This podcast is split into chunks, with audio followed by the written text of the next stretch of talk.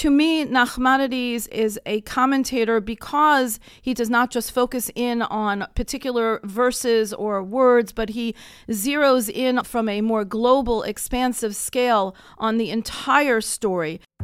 Welcome to the YU Ideas podcast, where values based education meets today's challenges and opportunities, with your host, Rabbi Dr. Stuart Halpern. Today's guest is Associate Professor of Bible at Stern College for Women and faculty member of the Graduate Program in Advanced Talmudic Study, Dr. Michelle Levine. A medieval Spanish rabbi might not be the most obvious place to turn if one is seeking a spiritual worldview in today's era. And yet, you, Dr. Levine, are particularly interested in the teachings of Nachmanides, a renowned rabbinic figure from medieval Spain. Why is that? I have found in my extensive studies of Nachmanides' biblical commentary that he demonstrates many prescient and incisive insights into the modes of communication the way that the biblical text structures its way of informing us about the histories and biographies of our ancestors. Nachmanides, from my perspective and my field of research and focus of interest, is a highly advanced and progressive commentator in that he zeroes in on the literary dimension of biblical narrative and biblical poetry.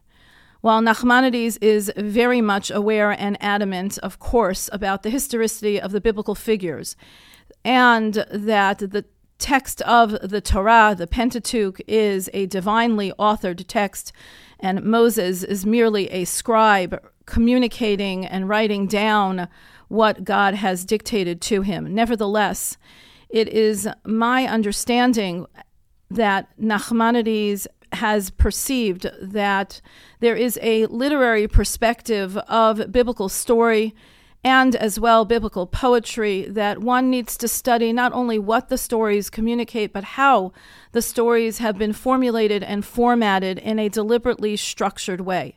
My particular focus when I study biblical narrative is on Nachmanides' perception of the characterization of the biblical figures, as well as the structuring of the plot progression of narratives within a particular narrative or between narratives.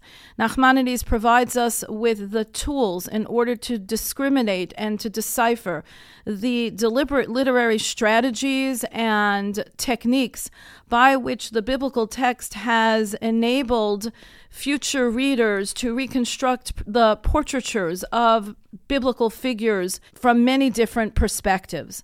Furthermore, when Nachmanides studies a biblical story, he reads the story uh, from a broad scope. He studies the story from the beginning to the middle to the end.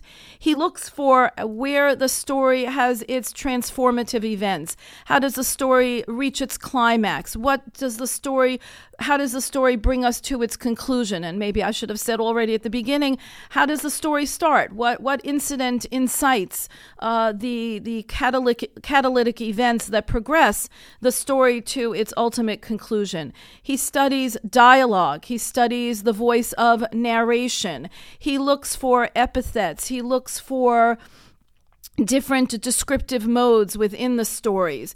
He analyzes how what are the motivations of the biblical figures? How should we assess their actions? How should we understand the transition from the different so called scenes of the plot of a narrative as it moves us to its ultimate conclusion. Um, to me, Nachmanides is a is a commentator because he does not just focus in on particular verses or words, but he zeroes in on from a more global, expansive scale on the entire story. That learning Nachmanides from beginning to end of a story, you really gain a greater understanding of the dynamics of the literary dynamics and workings of a biblical story. You understand the thematic underpinnings of the story, which he often uh, intuitively and expressly uh, helps to guide us by setting up sets of binary contrasts where he sets of oppositions in order for us to see the dichotomies in the story that are the catalysts for the conflict and the tension in the story and he also helps us to understand that there is a deliberate structure to a biblical story that we need to pay attention to if we want to elicit ultimately its a pedagogical and didactic meaning and message. Um, I've also studied uh, Ramban's, Nachmanides' under, literary understandings of biblical song, poetry. I recently had an article published in the last Torah Umada journal on Nachmanides' literary analysis of the Song of the Sea. Uh, in a recent Tradition journal, I published an article on Nachmanides' understanding of the literary creativeness and dynamic inventiveness of biblical metaphor and simile. And so to me, Nachmanides speaks to our contemporary times because I think that in our generations, we as students of the Torah are not only interested in understanding and grasping the basic ideas of the Torah, but we want to be more close readers and active readers, and we want to understand how the Torah chose to relate its information and the fact that there is a deliberateness to the way the Torah cr- uh, related the information, be it the so called literary genre of narrative story or of poem song, is very important for us ultimately to appreciate great, the greater profundity of the biblical text, the creativeness perhaps of the, the, the way that Hashem decided to give us this biblical text in the format that it was presented to us, and it makes us appreciate even more so the multi layeredness and the multifacetedness and multidimensionality of the biblical text, which will ultimately guide us to discern and to understand its important theological and religious messages that Nachmanides wanted us to glean from these texts, be they story or song. Uh, for example, about stories, Nachmanides tells us in the introduction to his biblical commentary that they were communicated to us for the sake of teaching us the basic tenets of emunah, of faith. And for Nachmanides, his detailed integrative, global, broad scope reading of biblical text where he shows us the the way that it relates the information through its literary strategies and techniques.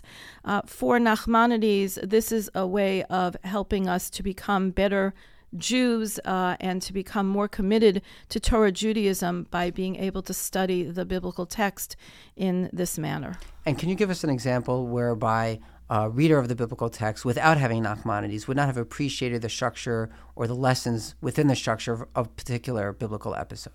I would not say that Nachmanides is a pioneer in this type of reading of biblical texts. He certainly, in his introductory poem to his biblical commentary, tells us that he is riding on the shoulders of the giants, of men of might, as he says, of, of all of his predecessors.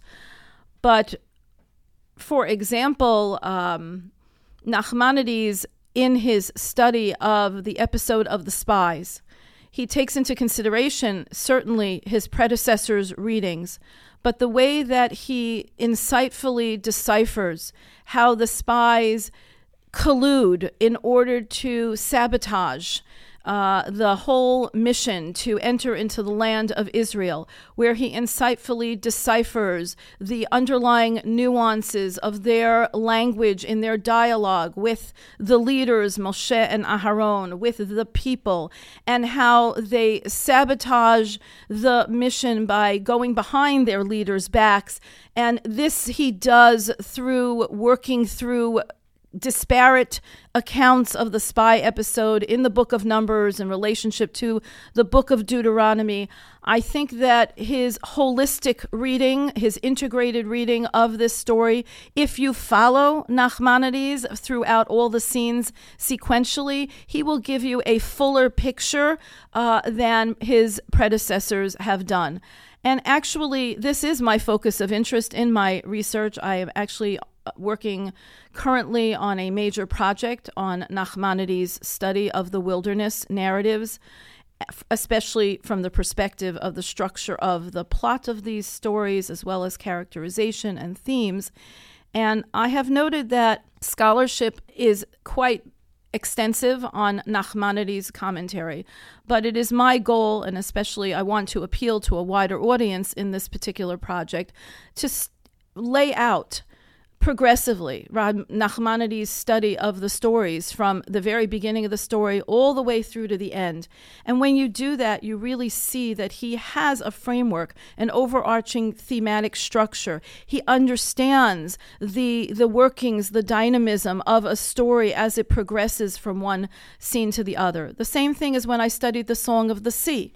If you study Nachmanides intently, he will show you that the thematic motifs are interrelated between each of the stanzas of this particular poem, and he understands that these thematic underpinnings are then related to the way he analyzes particular phrases or particular verses of this song. And that is what is the greatness of Nachmanides, that he is such a wide, broad reader, that he is a synergistic reader, that of course, he incorporates many different dimensions of analysis, the more uh, straightforward, overt reading called pshat, uh, using midrashic sources, using uh, typological readings, uh, applying Kabbalistic uh, nuances to the text, and that contributes to the richness and profundities of his commentary. But the study that I focus on is the more straightforward, explicit uh, dimension of his analysis, the so called pshat reading of the text. And through that, I demonstrate that there is tremendous uh, genius in Nachmanides' commentary because of the way that he views the text um, holistically and from a an integrative perspective. So for being our wonderful guide in the often intimidating and complicated wilderness that is uh, biblical commentary. We so appreciate all of your incredible teaching and research and are looking forward to your being our guide, to Nachmanides being our guide through the wilderness narratives. Thank you so much, Dr. Levine. Thank you very much. The YU Ideas podcast is a production of the Office of the Provost of Yeshiva University and Uri Westridge. Subscribe wherever you get your podcasts and leave us a five star review if you like what you're listening to. We want to hear from our listeners write to us at shalpern at yu.edu. In the meantime, stay deeply rooted and forward focused.